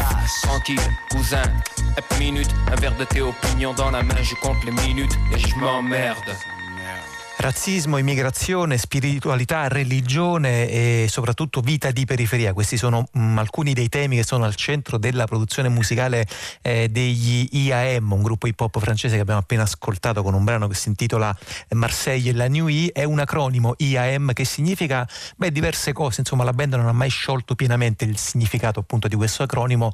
Ehm, a volte dicono che significhi Imperial Asiatic Man, altre volte Invasion Arrivée de Mars insomma Marte è proprio anche proprio una metafora che loro usano molto per parlare di Marsiglia, che è appunto loro, eh, la loro città d'origine. È un pezzo questo che ci porta in questa parte del nostro pomeriggio qui su eh, Rai Radio 3 con Zazà a ricordare una eh, figura che è venuta a mancare ehm, lasciando davvero, adesso non, non, useremo le solite metafore, il grande vuoto, ma insomma ha colpito moltissimo la scomparsa di eh, Daniela Lepore. Daniela Lepore è scomparsa a Napoli appunto lo scorso lunedì 7 ottobre, inizio, inizio mese, eh, urbanista, docente universitaria, una figura di eh, impegno civico, civile, qualcosa che è venuto fuori da molti dei contributi che sono stati poi eh, pubblicati sui giornali all'indomani della scomparsa. Appunto ce ne sono stati diversi, ce n'è stato uno in particolare che ci ha colpito molto anche perché è stato scritto da una eh, penna che ha conosciuto proprio un vero e proprio compagno di strada di Daniela Lepore e che ci sta ascoltando al telefono e che ringraziamo per aver voluto partecipare oggi qui con noi a Zazà questo ricordo. Marco Rossidoria, buon pomeriggio. Buon pomeriggio a voi, buon pomeriggio ai radioascoltatori. Marco Rossidoria, insegnante, eh, esperto di politiche educative e sociali, politico, ehm, ha fatto parte appunto, è stato anche sottosegretario all'istruzione, ma insomma è una figura che a un certo punto è passata alla politica, ma è sempre stato molto presente eh, dire, in, in, operazioni dal basso, dai territori, dai tessuti appunto urbani e sociali e soprattutto appunto quelli del meridione italiano che batteva assieme appunto a, a Daniela Lepore, eh, della quale chiederei a Marco Rossidoria mh, mm, una, una, domanda non domanda, nel senso che eh, Marco Rossidoria prima dicevo che ci hanno molto colpito appunto proprio i ricordi che sono stati scritti su, su Daniela Lepore che cosa si sente di dire lei adesso proprio appunto per provare a tratteggiare agli ascoltatori e alle ascoltatrici un, un, un abbozzo di questa figura così complessa, stratificata, multiforme come è stata quella di eh, Daniela Lepore, Marco Rossidoria? Sì, è difficile, ci vorrà del tempo per capire.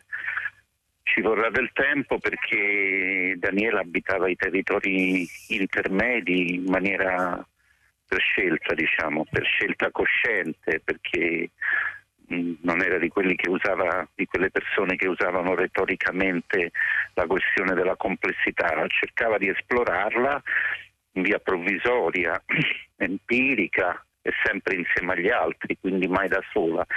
Cercava di capire cosa si potesse fare nelle condizioni date e quindi nel suo territorio specifico che era l'insegnamento universitario, l'urbanistica, l'urbanistica sociale, il come la città va verso i cittadini e i cittadini vanno verso la città, sicuramente diciamo, era in contatto con quanto di più avanzato vi fosse in termini di pensiero critico in giro per uh, il mondo, l'Europa in particolare, ma non solo. E poi aveva una vera e propria dedizione didattica e ancor più umana nei confronti delle sue studentesse e dei suoi studenti all'università che la adoravano per la sua disponibilità a lavorare alla pari, eh, certamente anche con grande rigore, quindi richiedeva molto ai ragazzi, però stava lì, era sempre presente e intendeva l'università come uno spazio veramente aperto, non a chiacchiere aperto.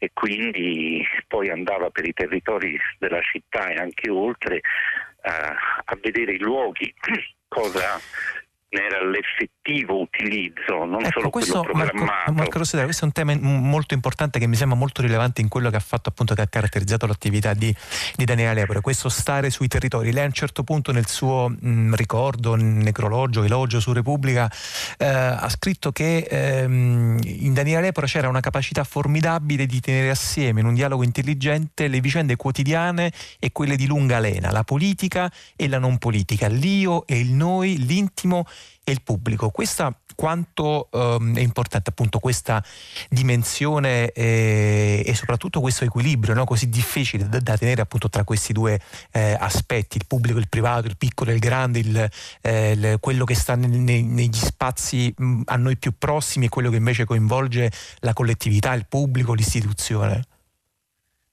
l'incontro in presenza, quella rara dote umana per cui sei veramente lì a cercare il senso delle cose insieme agli altri e quindi attraversi i confini e non stai lì perché sei una donna di 50 anni o perché sei un architetto urbanista o perché credi in un riformismo radicale in politica, ma sei tutte delle cose insieme e quando ti incontri con le persone metti sul piatto tutto e sei disposto a dare sicuramente il tuo rigore, le tue conoscenze, ma anche ascoltare in maniera autentica, cambiare opinione, essere polemica, anche dura. Poi però magari dopo due settimane o un mese ripensarci, fare la telefonata e dire ci ho ripensato e, e le cose che hai detto mi hanno fatto riflettere, forse non è proprio come pensavo io e vediamoci un'altra volta e facciamo questa cosa insieme. Ecco, questa attitudine a pensare e fare insieme attraversando parti di sé insieme a parti del mondo che stai osservando e che vuoi trasformare. Senta Marco Rossidoria, ehm, l'urbanistica, diciamo da qualche anno in qua, beh insomma sembra diventata una scienza o perlomeno un sapere eh, eh, un po' così mh, che strizza l'occhio diciamo alla modernità, un po' up to date, no? ci sono delle chia- parole d'ordine chiave eh, che vanno da non so, smart city, sustainable city, tutti quei bei convegni con, con grandi immaginifiche soluzioni. Mi sembra che invece Daniele Lepore avesse un'idea e una pratica del sapere urbanistico appunto anche in questo caso molto mh, dal basso, molto partecipativa, molto pubblica, molto impegnata su soluzioni concrete. Adesso penso soltanto a Bagnoli, ma sono stati moltissimi campi di intervento sui quali Lepore ha messo la sua, la sua attenzione. Quanto di questo modo di intendere l'urbanistica è importante che ci portiamo dietro? Ma io non sono un urbanista, forse non so rispondere alla domanda, però racconto un episodio. A un certo punto, in un fine luglio di qualche anno fa, era venuto un caldo terrificante. Nel quartiere che abito, i quartieri spagnoli, eh, comprarono delle piscine, eh, quelle gonfiabili, e le riempirono d'acqua e si interrompeva il vicolo, non ci passavano più le macchine perché i bambini stavano nell'acqua eh, a giocare. E ci fu tutta una lunga questione ah, si impossessano dello spazio pubblico, impediscono il passare delle macchine, insomma un legalismo un po' stucchevole e, e, Daniela disse ma questo è l'utilizzo il pubblico fa caldo i bambini stanno morendo di caldo in casa eh, non vanno al mare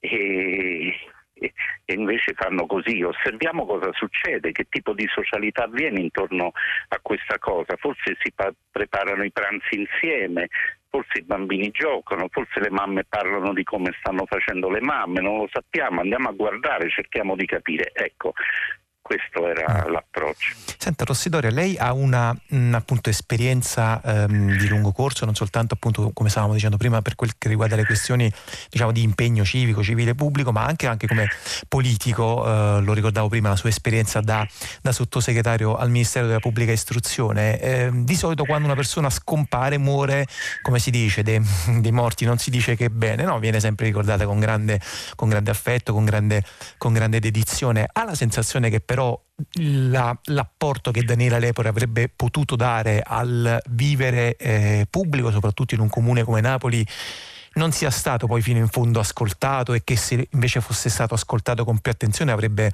apportato dei benefici come minimo maggiori appunto alla città. Ma Daniela, forse in piccola misura anch'io, siamo persone che vanno a finire in luoghi di decisione politica quasi per caso e poi ne escono anche abbastanza rapidamente perché la politica persegue purtroppo eh, principalmente posizioni di difesa, di rendite di posizione, di equilibri eh, a sé stanti.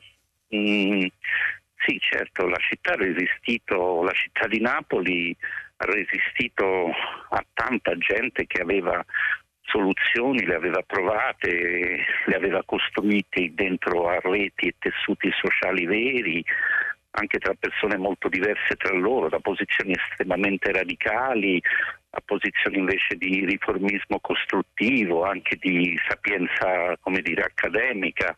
E, attraverso questi territori ci sarebbe potuta essere a Napoli e forse anche in altre città una classe dirigente, ma questa è stata tenuta se non eh, ogni tanto cooptata quando c'era un'emergenza ai margini della vicenda politica. Quindi sicuramente questo è anche vero per Daniela. Poi va detto che Daniela però aveva una cosa eh, in più che non, non, necessariamente avrebbe voluto assumere una posizione politica, per esempio non credo che avesse mai pensato di diventare assessore, non aveva questa ambizione, aveva l'ambizione di, di, di fomentare riflessione eh, collettiva, di far appunto venire dubbi ai diversi ambienti, a cercare di aprirne le porte, a trovare soluzioni infieri, questa era più la sua ambizione. Quando facciamo una lista, decidiamo insieme per cercare di muovere la vicenda politica napoletana, lei le piaceva molto il movimento verso una cosa possibile, in questo aveva un tratto utopico, utopistico, diciamo. Non, un movimento non necessariamente, sì, non necessariamente voleva poi eh, che cioè, la prendemmo molto seriamente la cosa, facemmo un bel programma, mettemmo insieme più mondi, però non fu una tragedia che perdemmo, insomma, perché avevamo posto delle questioni alla città, ecco, questa, c'è anche questo da dire. Allora Marco Rossitoria, grazie, grazie per aver eh, condiviso con noi, sì, ripeto, soltanto qualcuno dei molti spunti che possono essere eh, tirati fuori dal lavoro, dall'attività, dalla vita dall'esperienza di Daniela Lepore che è scomparsa lo scorso 7 ottobre qui a Napoli, urbanista, docente universitaria che appunto ha condiviso molti ehm, tratti di strada, appunto proprio con Marco Rossitoria che ringraziamo per essere stato con noi oggi qui a Zazà, Zazà che se ne va verso eh, ancora gli ascolti che vengono dal rap e dall'hip hop in salsa francese. Eh, Kenny Arcana.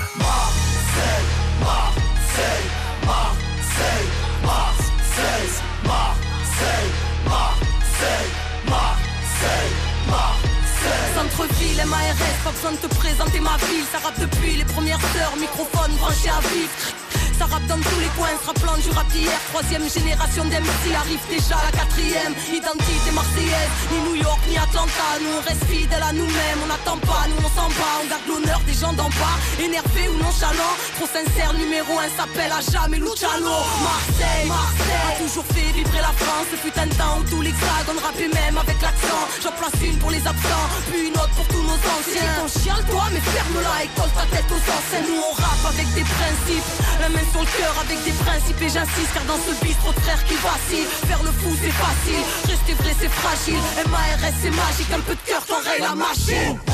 Tu verras pas venir le coup d'éclat. L'école du rap de Mars Y'a qui a dit du rap du sud était mort? Ici le flux est énorme Centre-ville, quartier sud, quartier nord. Marseille, Marseille, Marseille, Marseille. Qui a dit que le rap du sud était mort? Ici le flux énorme Marseille centre-ville, quartier quartier.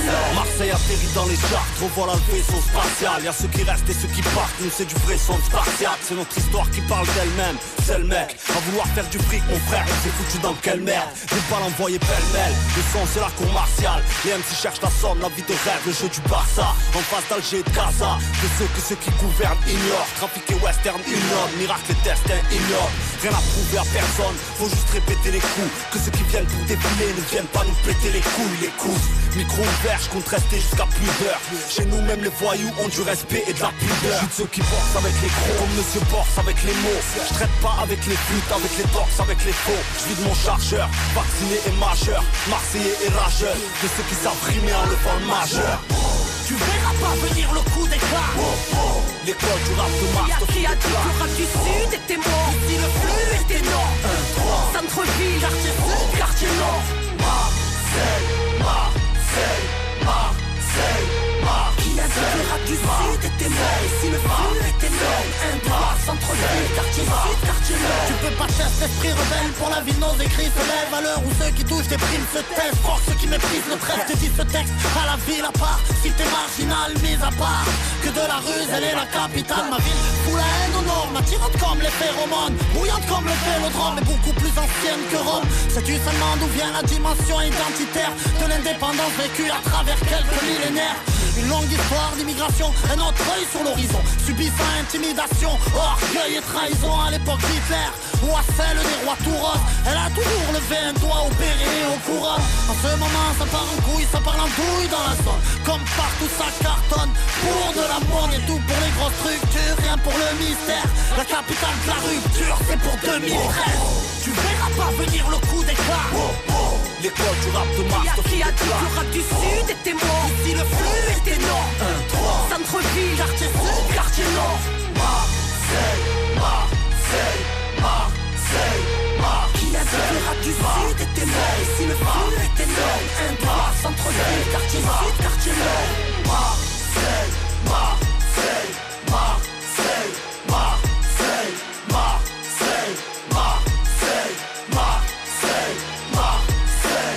E dalla Marsiglia di Kenny Arcana ce ne andiamo in questa ultima coda del nostro pomeriggio a Montreal, dove ci sta ascoltando eh, Dario Sansone, al quale non posso dare il buon pomeriggio, ma devo dare invece il buongiorno, essendo credo le 9 del mattino più o meno, no Dario? Sì, buongiorno. Buongiorno, ben svegliato. Sono le nove e mezza. Nove e mezza, e buongiorno a- noi e buon pomeriggio a voi. Allora, Dario Sansone, leader eh, della band Foia, che eh, sì, è in Canada appunto per eh, suonare, c'è una serie di appuntamenti. Siete lì soprattutto, Dario, però per un appuntamento particolare che ci interessava e che vorremmo raccontare assieme a te in questa ultima parte di Zazà. Cioè in pratica voi tra tre giorni eh, andrete a parlare all'Istituto eh, Italiano di Cultura appunto canadese appunto a Montreal per la settimana della lingua italiana nel mondo. Cioè è, insomma è bello, interessante no? che non soltanto gli scrittori, non soltanto gli umanisti in senso come dire mh, più strettamente inteso vengano chiamati a parlare della lingua, ma vengono chiamati a parlare della lingua quelli che la lingua la usano, appunto i musicisti, i cantanti. Che cosa andate a dire intanto in questo incontro che fate eh, prossimo 23 ottobre, appunto tra tre giorni, all'Istituto Italiano di Cultura in Canada? Ma sicuramente sarà un focus sulla nostra lingua madre, cioè la lingua napoletana, è un focus più stretto sulle parlate italiane e porteremo la nostra esperienza raccontando anche quanta integrazione c'è nella nostra lingua. Eh, Montreal è un luogo di, di, eh, di- di grandissima integrazione, C'è una- c'è- si favorisce l'immigrazione proprio perché eh, si pensa che, che sia una risorsa qui, eh, la diversità viene molto tutelata e nel nostro caso specifico andremo lì a raccontare eh, la nostra lingua, le, le influenze che hanno, che hanno generato la lingua napoletana. E, mm, insomma, eh, t- tutto questo partendo poi dai testi delle canzoni.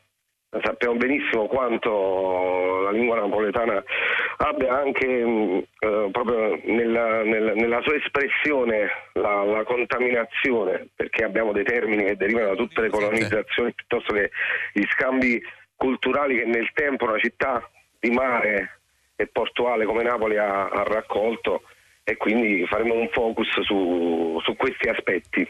Senti Dario, che cosa appunto diciamo nella pratica, prima parlavi di, del portare la vostra esperienza, nella pratica proprio concreta dello scrivere un pezzo musicale in napoletano, appunto i Foia sono eh, una band che scrive, sì, credo la praticamente totalità della vostra produzione è in dialetto sì. napoletano, che cosa significa scrivere ehm, in un dialetto, prima ne parlavamo proprio in apertura di trasmissione con Ciccio Merolla, sì è in continua evoluzione, una lingua che continuamente, come spesso succede, anzi come succede praticamente a tutti i dialetti, non è mai uguale a se stessa, cambia, si modifica, si ibrida. Che cosa significa scrivere appunto ehm, in un dialetto che però diciamo soprattutto nelle nuove generazioni il dialetto napoletano sembra un po' andarsi a eh, impoverire, adesso non voglio fare per forza il passatista a tutti i costi, però insomma sta diventando un dialetto diverso dal bel dialetto della tradizione classica napoletana. Voi eh, andate dietro questi, queste modifiche, questi aggiornamenti oppure provate a tenere una linea diciamo purista, se mai si può parlare di, di, di purismo nel, nella lingua? più che purismo bisogna conoscere le proprie radici, mm. bisogna uh, essere informati, studiare, uh, conoscere anche il modo di scrivere una lingua, c'è una grammatica nel, nel napoletano. Magari partire da quello e, e, e sicuramente uh, un artista non deve fare altro che essere sincero e scrivere nella maniera in cui comunica più immediatamente e, mm, è anche più dire, simile al proprio modo di, di, eh, di raccontare. Quindi partendo dalla, dalla, tradizione linguistica, partendo dalla, um, da, dalla, dal grandissimo bagaglio che abbiamo, eh, si, si, cerca di, di, rimanere nella modernità, però senza diciamo, deturpare uh, una lingua che in sé ha una poetica potentissima, ha dei modi di esprimersi eh, secolari che anzi molto spesso è bello andare a, a, a, scavare e a riscoprire perché ci sono una quantità di parole che, ehm, che conservano anche degli aneddoti, eh, nascondono degli aneddoti e quindi è una sorta di, di, lavoro filologico che però arriva ai nostri giorni per poter comunicare a, alle gener- generazioni attuali e future. Eh certo, sì, poi in effetti una lingua è sempre un, un reggesto anche storico, non soltanto, non soltanto eh, linguistico. Senti Dario, questo per quel che riguarda l'appuntamento del 23 ottobre, ce n'è un altro che vi vede sempre protagonisti domani, in questo caso l'Università di Montreal, dove andrete a presentare appunto agli studenti dell'università ehm, un film, un film d'animazione bello, importante, del quale abbiamo anche parlato qui in trasmissione, che è Gatta Cenerentola, che avete realizzato proprio qui a Napoli, è stato proprio anche un piccolo miracolo no? il fatto che si sia fatto un film come Gatta Cenerentola a Napoli, Dario Sansone. Sì, è un miracolo che abbiamo visto nascere sotto i nostri occhi, ma deriva da un grandissimo lavoro anche decennale di tante competenze napoletane che si sono messe assieme e hanno creato magari un polo che in questo momento è molto attrattivo in Italia. Probabilmente siamo um, Mad Entertainment è la, la casa diciamo, madre in questo momento in Italia per produzione di lungometraggi di animazione, crea qualcosa che mancava un pochino nel nostro paese e questo ci permette anche di comunicare internazionalmente oggi. Che è quello che forse più di tutto tra le cose più importanti che serve a Napoli, appunto provare ad aprire uno sguardo, un respiro più non soltanto appunto nazionale ma proprio internazionale. È sempre stata una città che ha avuto questo respiro ed è sempre riuscita a farla con, uh, con i propri mezzi, con i propri linguaggi. Dario Sansone, grazie, grazie per essere stato con noi oggi qui a Zazà per averci raccontato, ricordato di questi due appuntamenti che vede protagonisti i FOI appunto domani all'Università di Montreal dove presenteranno il lungometraggio di animazione Gatta Cenerentola e poi il 23 ottobre all'Istituto Italiano di Cultura per ehm, parlare all'interno degli appuntamenti della settimana della lingua italiana del, nel mondo, questi appuntamenti che chiudono il pomeriggio di Zazà con i saluti di eh, Daria Corrias e Lorenzo Pavolini che sono i nostri curatori. Oggi in consol tecnica Mattia Cusano e Flavio Ammendola, Marcello Anselmo in regia con Massimiliano Virgilio in redazione, restate su Radio 3, tra poco ci sono le ultime notizie del GR delle 16.45, poi c'è domenica in concerto e poi alle 18 la grande radio, Zazza torna tra una settimana esatta come sempre qui da Napoli. Alle 15, grazie per essere stati con noi da Piero Sorrentino, ciao. E il maestro sul piedistallo ci faceva delizia, nel momento culminante del finale travolgente mi sa tutta che la gente sa fumare una zazza dove sta Zazà? Oh madonna mia, come fa Zazà senza Isaia? Pare pare Zazà che l'ho perduta in me, chi ha trovato Zazà la riportassi a me, chiamala a trovare, su facciamo presto, chiamala a incontrare, con la banda in testa, Zazà, Zazà, Zazà, tutto quanto è magrita, Zazà, Zazà, Isaia sta qua, Isaia sta qua, Isaia sta qua, Zazà, Zazà, Zazà, Zazà, Zazà, che tempo fa per trovare, io senza te non posso stare, Zazà, Zazà, Zazà, Zazà, Zazà, Zazà, era la festa di San Gennaro, l'anno dopo canti, suoni, bancarelle, processione, chi si può dimenticare? C'era la banda di Vignadara, centinaia di bancarelle, di torrone, di nocelle, che facevano incappare. Come allora quel via vai non cessò per quella via, ritornò pure Isaia, sempre in cerca di Zazà dove sta Zazà? Oh, madonna mia, come fa Zazà senza Isaia? Pare pare Zazà che l'ho perduta in me, chi ha trovato Zazà la riportassi a me, chiamala a trovare, su facciamo presto, chiamala a incontrare, con la banda in testa, Zazà, Zazà, Zazà, tutto quanto è magrita, Zazà, Zazà, Isaia sta qua, Isaia sta qua, Isaia sta qua, Zazà, Zazà, Zazà,